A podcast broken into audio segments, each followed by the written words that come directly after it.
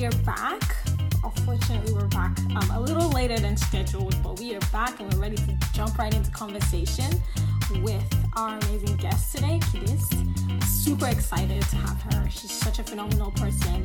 Um, one of the reasons why we wanted to kind of have her on the show and why I was deeply connected to her is because she's a youth in, you know, in a movement, and that's just very different because you know you have a lot of more voices um, coming at you you're smaller and when you're younger, and being able to kind of block that out and really fight for what you're passionate for is just something that's very inspiring to me, and I know will be very inspiring to you. Um, so we're just gonna wait a few seconds and see, let her join in, and then we can start the conversation around education. Ooh, that's that was a good rhyme.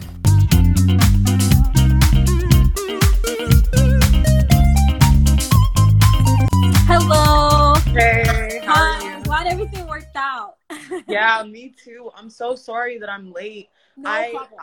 I should have asked about like the time zone and I completely forgot about that. So when I woke up, I was like, it's so early here. What does she mean it started? And I was like, oh my God, like we have two different time zones. Where are you? Um, I'm in Seattle, so we use Pacific time. Oh, yeah, so okay. it's always a lot earlier here than it is in other places. Oh. Yeah. So like, how many hours behind are you? Like, what's the time right now? Okay. Um, right now it's uh nine. Oh my gosh, I'm so sorry. No, Damn, it's so okay, it's okay. up at 9 a.m. No, and we should have like totally rescheduled that. I think maybe when you said 11, you were meaning like 11 your time. Versus Yeah, that- like, That's what I my meant, time. and I forgot that. Where do you live? CST, so Texas. Oh, oh, Mhm. okay. All right, that's cool. Yeah. But it's super exciting to have you here, and I'm so excited to kind of jump into the conversation about like education and how that kind of works. But Mhm. first, I want you to kind of introduce yourself because I only know so much about you. But um, yeah. um, Well, I mean, I think y'all already know my name. It's Kidist. Um, I'm the co-founder of our organization, Black Minds Matter.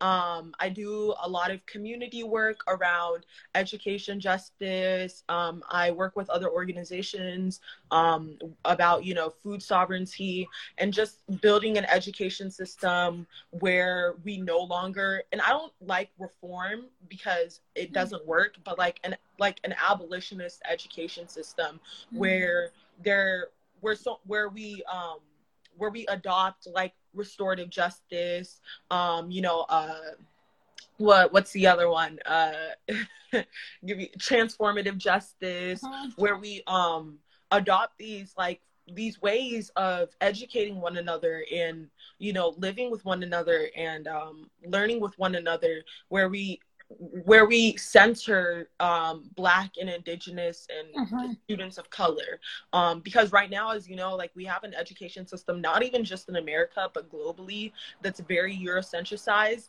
and that doesn't work for all students Mhm. um, and also the way we started is just like uh, demanding for equitable fundings because you know our district has a really um, bad issue with not giving certain schools um, the money that they need in order to stay open or the money that they need just to you know to learn. Um, my school i think is the blackest school in our state but it's also one of the uh, most underfunded schools in our state. And that isn't a coincidence. You know that's done strategically. And um I remember how we started off. Uh, one of our favorite teachers was getting her position cut, along with so many different teachers. And I remember just thinking to myself, like, something really has to be done. Um, and just trying to figure out ways, like, what can we do? Because this um this fight and having equitable fundings in my district isn't something that I started. It isn't something that my friends and I started. This is something that's been going on for decades, especially in our school um, you know, from almost being shut down in 2003 by the district and having to have community members and parents fight for our opening um, to, to Mm. stay open. Um, it's something that's happened like consistently um, over time. And so, like, it was I came up with this idea of having like this by POC led movement, like youth led movement, because Mhm. oftentimes when we have these um, conversations around education, it's always adults making these dis- decisions Exactly. Mhm. it's always adults making decisions that will never ever affect them because they already went to high school they already got their degree and their diploma you know so they're just chilling and a lot of these um, adults are politicians mm-hmm. so they mm-hmm. don't have um, our best interest at mind and so that's when i came up with this idea of having like um, a youth-led movement as opposed of having as opposed to having you know adults um, lead these conversations mm-hmm. around education justice food sovereignty um, restorative justice um, and, and all these other things so that's mm-hmm. kind of where i started off um, uh, you know advocating and then now um, I, I am a part of different other different organizations. Mm-hmm. I'm a part of the organization FEEST, which is where I learned more about food sovereignty, got mm-hmm. into my work there. They're um, a really, really cool organization based in Se- Seattle um, that pretty much just talks about like uh, bringing healthy eating options to schools so that students um, see not only like healthier food options, especially for Black and Brown um, and Indigenous folks excuse me indigenous folks but also bringing like healthier food um, that is a reflection off of our culture. Because we spend most of our time in schools and school should be a reflection of mm-hmm. you know our at home environment so that we see that we're represented in the place that we spend most time in. Um, and so I've done a lot of great work with them. They do so many other things. They're trying to bring, um, you know, clean water to schools, uh, which is something that my school doesn't really have. Um, and if uh-huh. you, you know, my school, Rainier Beach High School, we are uh, surrounded by a bunch of different um, uh, fast food restaurants. So yeah. like if you check like on like if you literally walk out my school, you'll see like 20, 30 different like fast food restaurants and only one grocery store option and that is super duper expensive mm-hmm. and when you look at my school's like demographic where we're over 70% low income and below mm-hmm. poverty um, and we're like mm. 98% students of color like it just doesn't add up for why this food it like the only option that we have is eating healthy it's so expensive leaving us no choice but to turn to unhealthy food options and then when you mm-hmm. take like when you go like a couple miles up from our school up to North Seattle, they have sushi bars in their schools. You know, they have um like hmm. French cuisine and you know sushi bars and like chefs and this and that. So why can't we have that? We deserve yeah. to have that as well. Um, mm-hmm. and I'm also working with the NAACP Youth Council, um, which is also another really, really great educate, uh, not educate, it's a really, really cool organization that also works mm-hmm. on like education justice and has demands.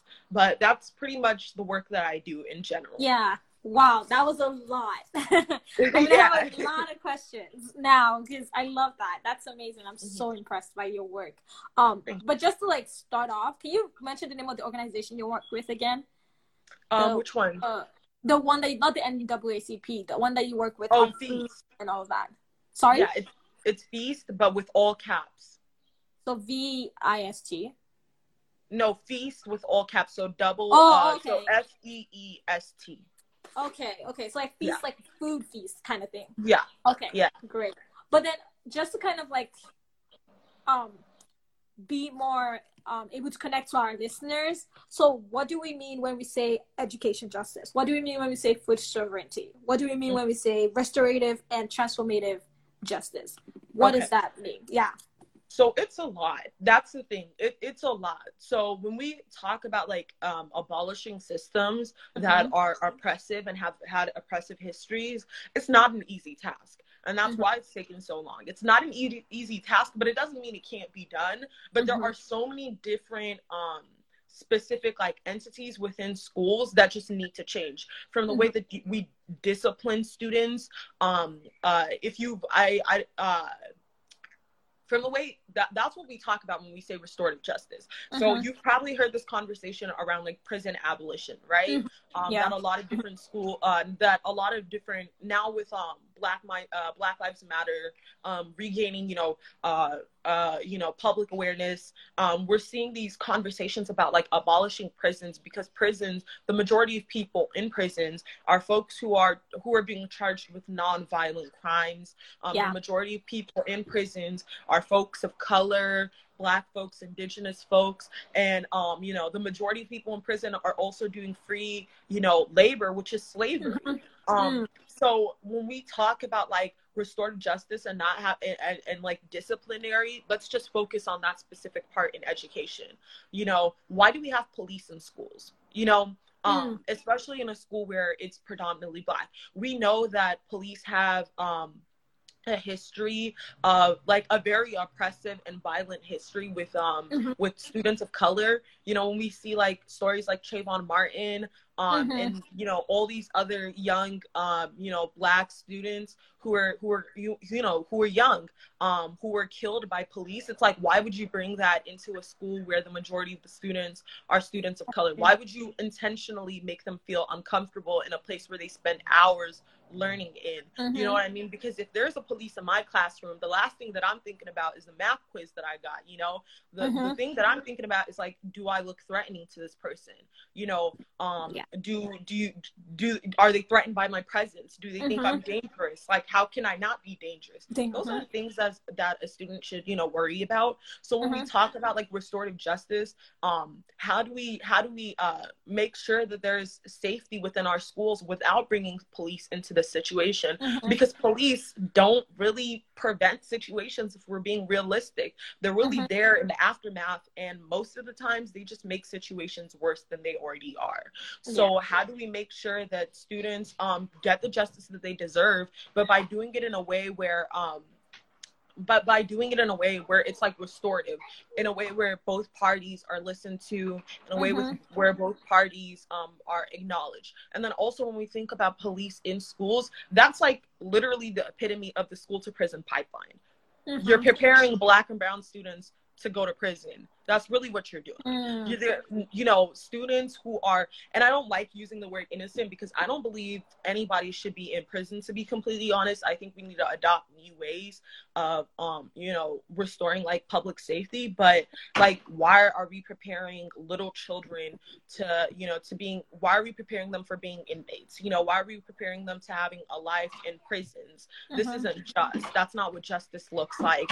Um, Give me one second. Can you close the door? That's my baby brother. okay, okay. Go to Lydia and I'm gonna come back, okay? Close the door. Close the door. Thank you. Um I apologize for that. No, um no but just like thinking about things like that, um, you know, like also thinking about like who there's a conversation around like when there are a lot of people who are opposed to like having police in schools. They're like, okay, but who's going to keep us safe? Da, da, da, who's going to stop mm-hmm. school shooters? So when we look at the statistics, um, are the majority of police in schools in white schools? Mm-hmm. No, the majority of them are in black and brown schools. And mm-hmm. are the majority of people who, you know, um, commit mass shootings at schools black and brown? No they're white students you know what i mean so yeah. even if even if it was supposed to protect students they're not even in the right place you know what mm-hmm. i mean like they're mm-hmm. not even in the place that they say that they're trying to quote unquote protect us in and so that's why i just there are so many reasons that goes into that but um that's like one specific thing that i can you know think of and then we also like go into this conversation of um like the hyper you know uh the just the adultification of black youth and mm-hmm. how we aren't held to the same standard as white students and oftentimes we're just adultified and we're looked at as dangerous um, mm. you know uh, we're we're looked at like our our melanin is really just looked at like as a weapon and so mm-hmm. when we um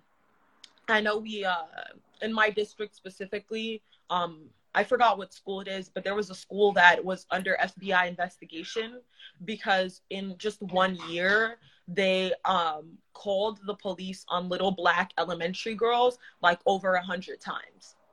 Like they made the majority elementary school elementary school students. We've had a case where a fifth grader had the cops called on her because a black fifth grader um, had the cops called on her because she looked dangerous to um to to the teacher. And so it's like how does a fifth grader look dangerous to you? And then also why is your first instinct to call the police on a little elementary school student? Mm-hmm. you know um and uh it, when we think of situations like that, it's like, especially Black women, Black little girls are very, very over policed, and oftentimes are the majority of students who get the police called on them.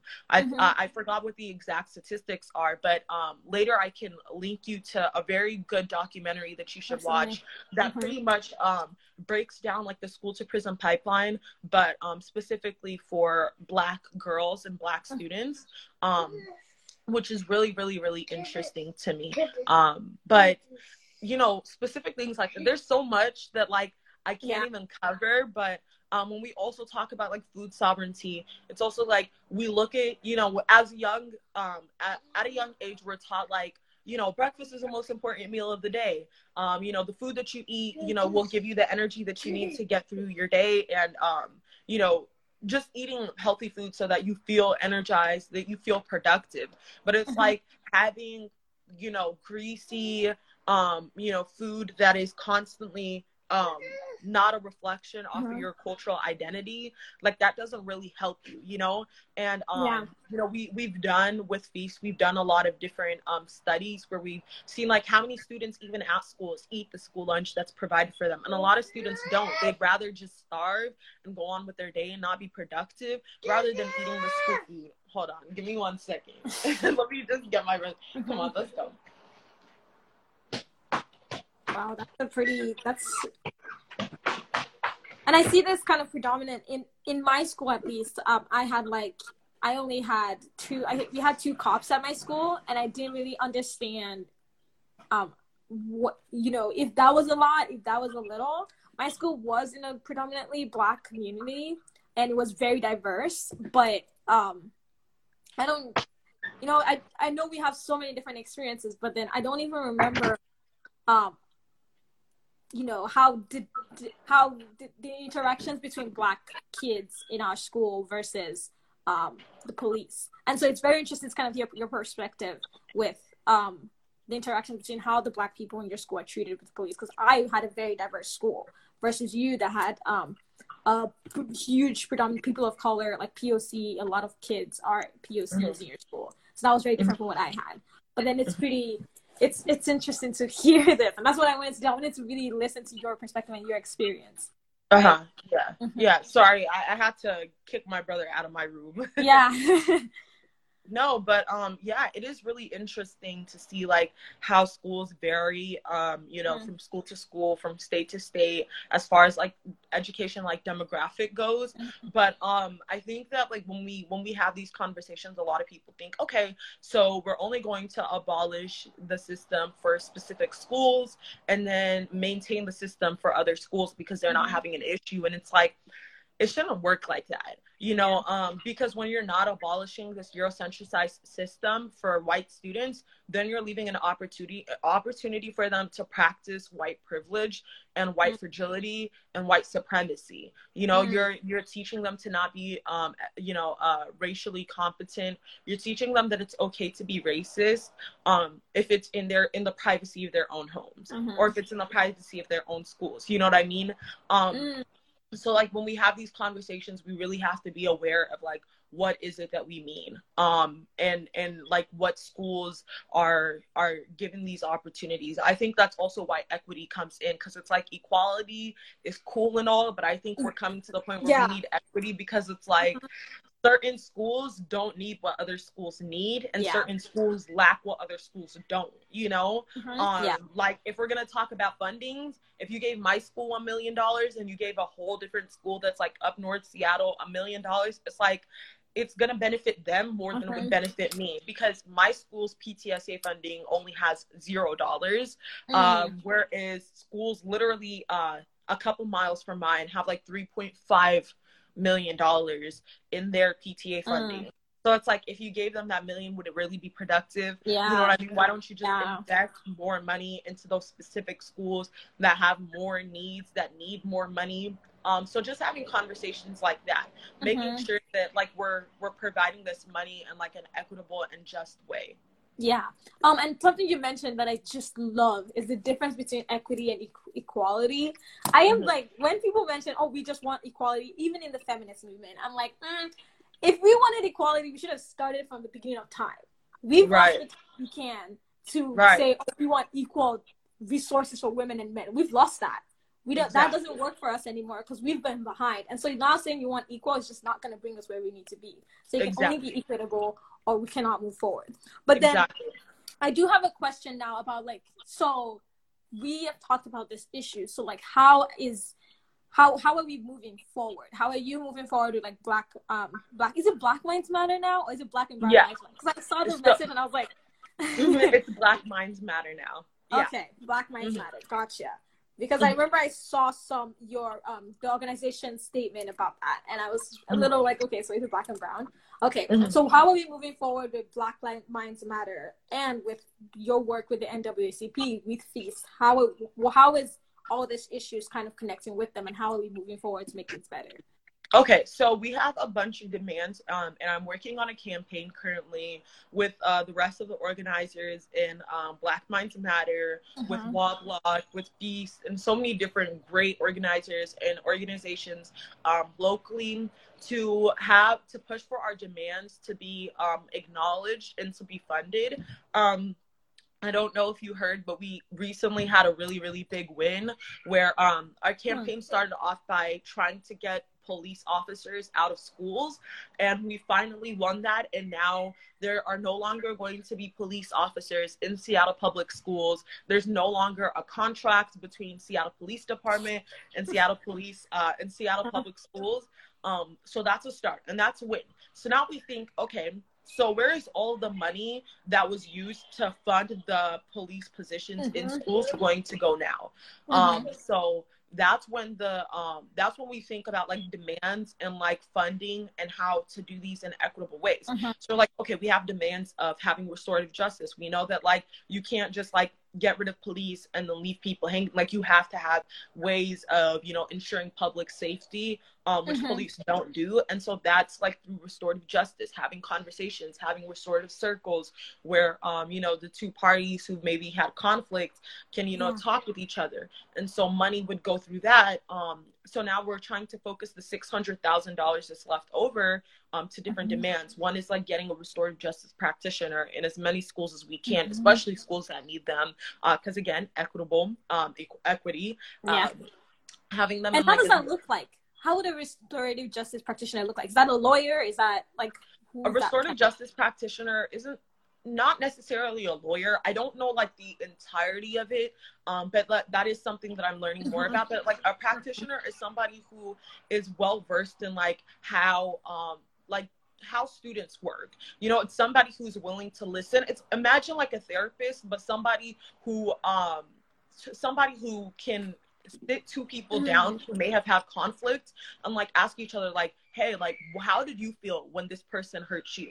And you know why did you hurt this person? And having conversations because oftentimes we don't when you really think about it we don't have conversations in our legal system. Like it's kind of like oh you did something bad. You know you're a bad person. You stole you're a bad person. So you're gonna go to jail. And it's like okay but the majority Mhm. of people who feel it's because they don't have the means to Mhm. provide for themselves to give themselves their basic the basic necessities that are like human rights you know what i mean? Like menstruation products food you know housing and stuff. So it's like having those conversations so we can really understand why this person may have hurt us.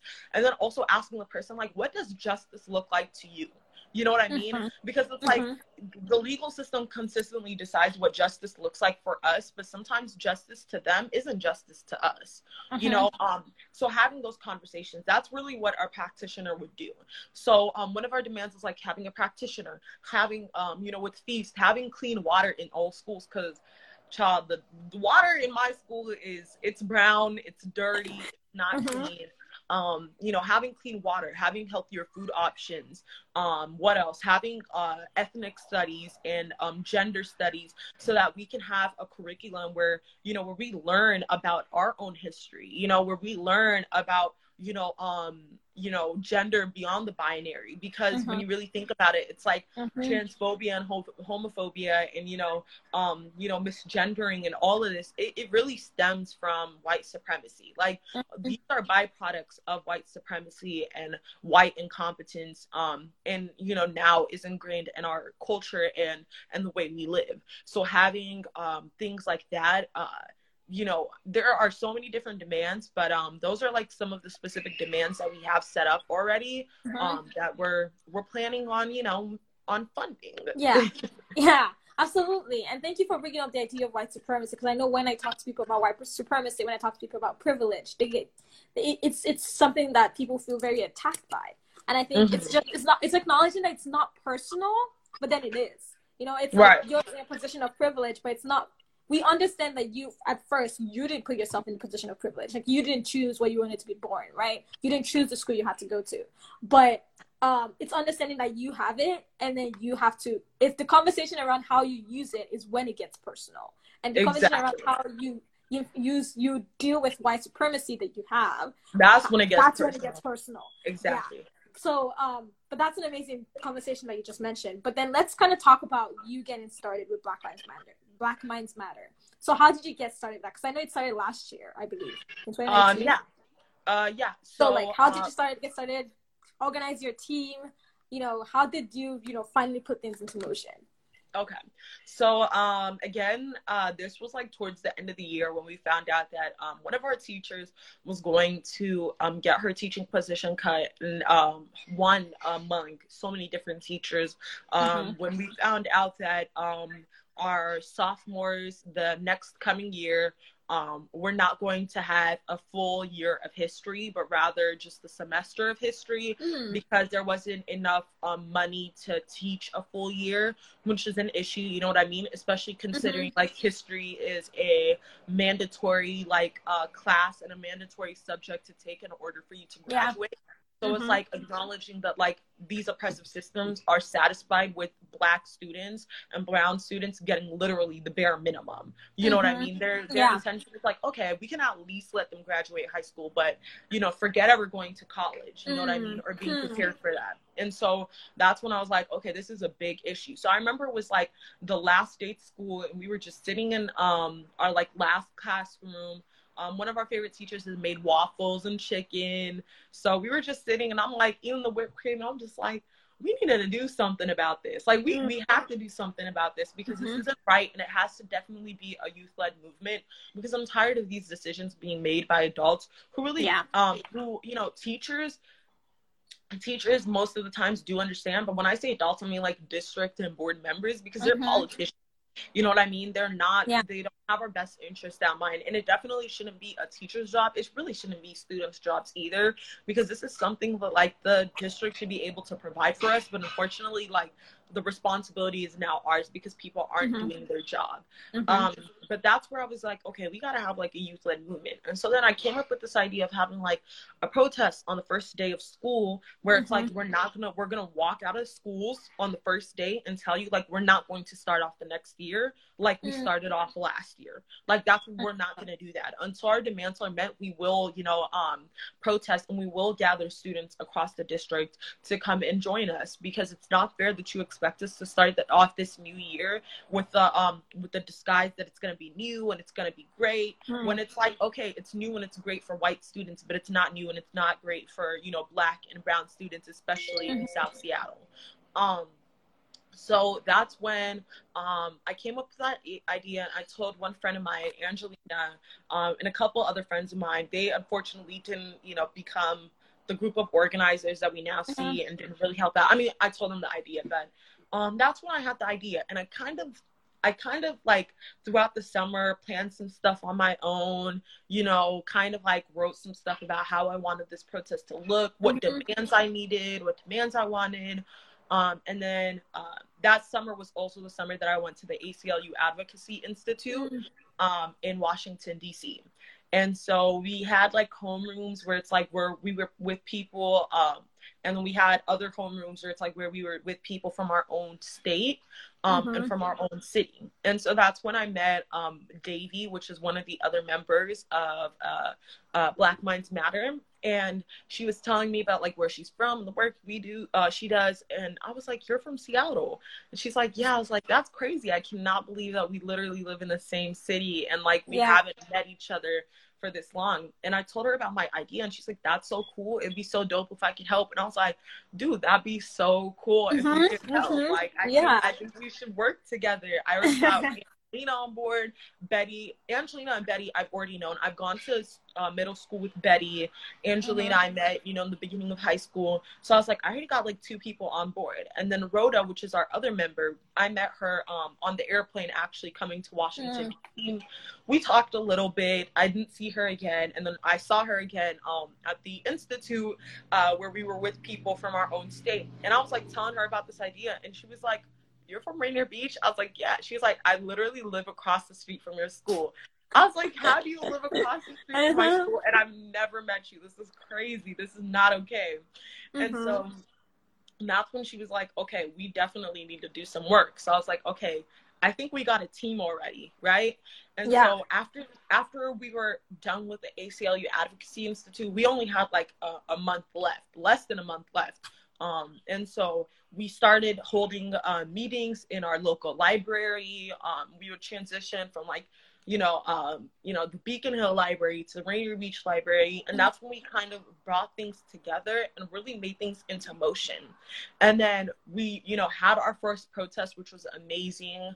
Um, we spoke and we gave our demands, and we had support from community members and other students. That's when we were like, okay, so this can't be a one and done thing. Like, you know what I mean? Like, they're not going to just listen yeah. to one protest that students lead. Like, this has to become a movement. So we're like, let's make an organization. Black Minds Matter.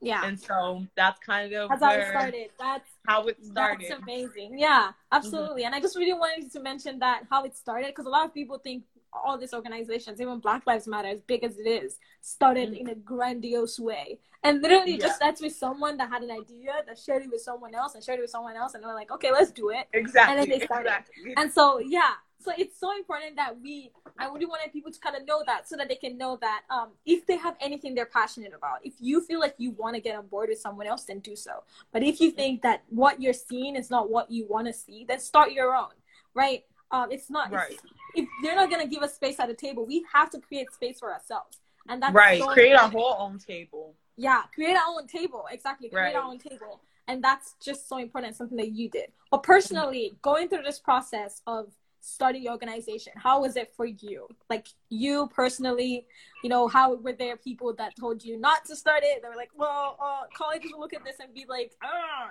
you know? Mm-hmm. like yeah. It's it, it was very i'm not going to lie it's very it was very difficult and it still is very very difficult. Like mm-hmm. this was my first time ever creating an organization um and same with everybody else on the team mm-hmm. so it's really been like trial and error throughout like this entire process you know mm-hmm. and it's like little things that we haven't even thought about when we first started and a year later we're still figuring out this little things mm-hmm. right like yesterday we finally decided okay we should maybe have like an official meeting date for the organizers which we have for like a, a year and a half you know mm-hmm. so it's like yeah. it's like it's it's constantly like trial and errors. You're constantly learning. It, it's very difficult. As for like people who discouraged me there were actually a lot of people who encouraged me a lot of teachers yeah. um, a lot of mm-hmm. students um, but i think a lot of it is like support can be like hey you should start an organization but it's like I, I asked a lot of people like hey can you give me resources as far as this goes? Can you help out with this and that? And people make a lot of promises you know? And then don't do it? Yeah Is it working now? Uh, yeah, it's working now. Mm-hmm. Well, you're okay. person though. Okay, good. Uh huh. Okay. Um. So pretty much just like uh, I was just acknowledging that like uh sometimes like there there was a lot of lack of follow through. You know, when you get your mm-hmm. when you start an organization um, of your own, you probably know that like there's a lot of like yeah. lack of follow through. Sometimes people, and I'm not saying like it's their fault because my head be all over the place too. Mm-hmm. But it can get a little bit, you know, annoying sometimes, uh, yeah, which was like an issue that I ran into when I first first started this organization. Hence why like we started off with a much bigger group, but now it's only just like the four the five of us. Um, because we're like the ones who, you know, kind of stuck together. Um mm-hmm and have stayed resilient throughout this uh, process. Um, but it has been difficult, um, but it's also been really overwhelming and it's been very, very like awesome. You learn so many mm-hmm. great new things, you connect with so many new people, and you really see like you really have a voice. Like you, you mm-hmm. truly do. And a lot of the mm-hmm. times you don't even realize it because of these institutions that silence you and convince you otherwise and convince you that you don't. And even if you have a voice, like it doesn't matter, but you do. Mm-hmm. Um, and so this process, like, I don't even know how to like explain it because it's just been amazing. Like It throughout this journey, yeah. hmm Yes, I cannot. It's it has to be. I cannot. Like I connect to you so deeply on that level of like starting your own thing and Right. you know like there, there is a lot of downsides to it and like you said it's trial and error like you're literally picking Mhm. yourself and learning as you go and you just have Exactly. to embrace it you just have to be like you know if I post this like for example if you if i post this and they say this someone criticizes and said it's a problem with it i'm just gonna change it and move on with my life like i'm not Right. scared of that and so that and it's a lot of like not working like oh being fearless because I don't really like people saying that, but it's working in spite of fear. It's like challenging that fear and saying Oh. I'm using that fear to funnel my work and to do my work as an activist. Exactly. No. Okay, so now kind of talking about like future wise as we're kind of rounding this up, um, what what is life looking like? What what do you see yourself kind of doing in the future personally as you kind of go forward in this movement? And what That- do you see? That's a question that I that I despise, but no. it's catching up to me. Um, I don't really. I mean, obviously, I you know still want to do this work, and I, I still see Black Minds Matter. Um, still being an organization in the future, even when I'm an adult. Um, I really, you know, we're working on expanding this so that it isn't just a Seattle thing, but we, you know, hopefully and Mm, eventually have it expand all the way to like the East Coast. Mhm. Um, uh, so I see that in the future. But as far as like, um, I don't know, like I, I just want to keep organizing, and I just yeah, want to keep keep doing the work. change, and that's like really all that I can like think about. I guess like going to college and also doing doing this work as well, Mhm. um, which will be cool. But yeah, like I, I don't know. The future is gonna Yeah, bring what it brings. hmm I mean, I just lo- I, I you've you've taught me something now though because like you're right. Think, thinking about the future with this kind of movement makes it feel a, lot, a little more daunting. It's like enjoying the Mhm. process, enjoying the fact that you get to have this conversation with me. I get Right. to speak something about education. Um, Right. enjoying the fact that you're you know organizing and that's what you love and you love speaking like that. So yeah, I've learned that I probably won't ask anyone else what the future like, but I'll ask them what the process is like for them now. Um, but this was amazing. Do you have any other questions? Do you have a question that you think you wanted me to ask you? Um, that you Um, wanted. I don't think so. I think Mhm. you know we've got through all of it. Yeah. Yeah, absolutely. And I just one of the reasons I'm I'm so glad I had this conversation with you again because of education. Like a lot of people, education looks very different for a lot of people. Education looks Mhm. very different for me. Like we had two cops in my school, and they were literally besties with people. And I used to, yeah, it was like it's a different conversation. That's actually that's actually completely no, because that I'll say one more thing. Like Mhm. um, that's actually an issue that we ran into with this entire like situation. Um, where we we tried to get like cops out of schools, but a Mhm. lot of parents were like, "Oh, but they build a connection with my child, you know, and they're like a mentor." But it's also Yeah. like acknowledging that like police aren't there as mentors, and that's not what their institution was built for. You know, Mm. police it, that's in an institution that was built on slavery um, it's an Mm. institution that was built on the intentions and still is built on the intentions of Mhm. incarcerating and killing black indigenous um, and people of color so it's like it just doesn't make sense for them to be at schools and then it's also like when we think about like mentorship position positions like why don't we start funding um and investing in like actual mentorship programs where Mhm. their job is actually and literally to mentor you know students um Yeah. which is like an issue that we constantly ran into and then it's also like when you say well my child built a connection with you know a cop you're Mhm. you're failing to understand that like yeah your child may have a connection but that's privilege for you to feel comfortable around them at the um cost uh for somebody else to not feel comfortable Like uncomfortable. you know what I mean? And a Yeah. lot of these people who were like, well, my child built connection with like, you know, an officer. These were white parents, but it's like, okay, so is your child having a police mentor, specifically a police mentor, more Mhm. important than the safety, um, the psychological and you know physical safety of a black student? Like, no, Mm. it isn't. And it's like if you want a mentorship program, it's not like we're saying no mentors, period. Yeah. Like we're providing mentorship programs to come, but Mm-hmm. mentorship programs that are actually built to mentorship students and Mm-hmm. to um and to specifically like black um you know and uh people of uh people of color mentors um just just like thinking about that acknowledging that you know what i mean Mhm. um which is a conversation that we had to have uh during this entire process. Yeah. And it's still a conversation that we have. Mm-hmm, absolutely. And it's a conversation that's just endless. And it's also important. It's just about caring deeper, which is what we're just trying to enable everyone to do, right? Care deeper Exactly. because the world is just so much bigger than you. And it's so easy Right. to kind of say, oh, but then I mean, it was fine for me. And, you know, just shut yourself off. But then that's not the way we as a society can move forward. Well, thank you so much. No, this was amazing. this was amazing. I'm And so happy def- we had yeah, thank you. I mean, we're gonna keep in contact. We're always gonna keep following you here at the event. Uh-huh. We're celebrating you and Thank you. walking with you as you go on. Um, Thank you so much. thank you so much for coming, and thank you for everyone who joined. Have a nice Yeah. rest of your day. All right, you too. Have a great day. It was nice meeting you. It was nice meeting you finally.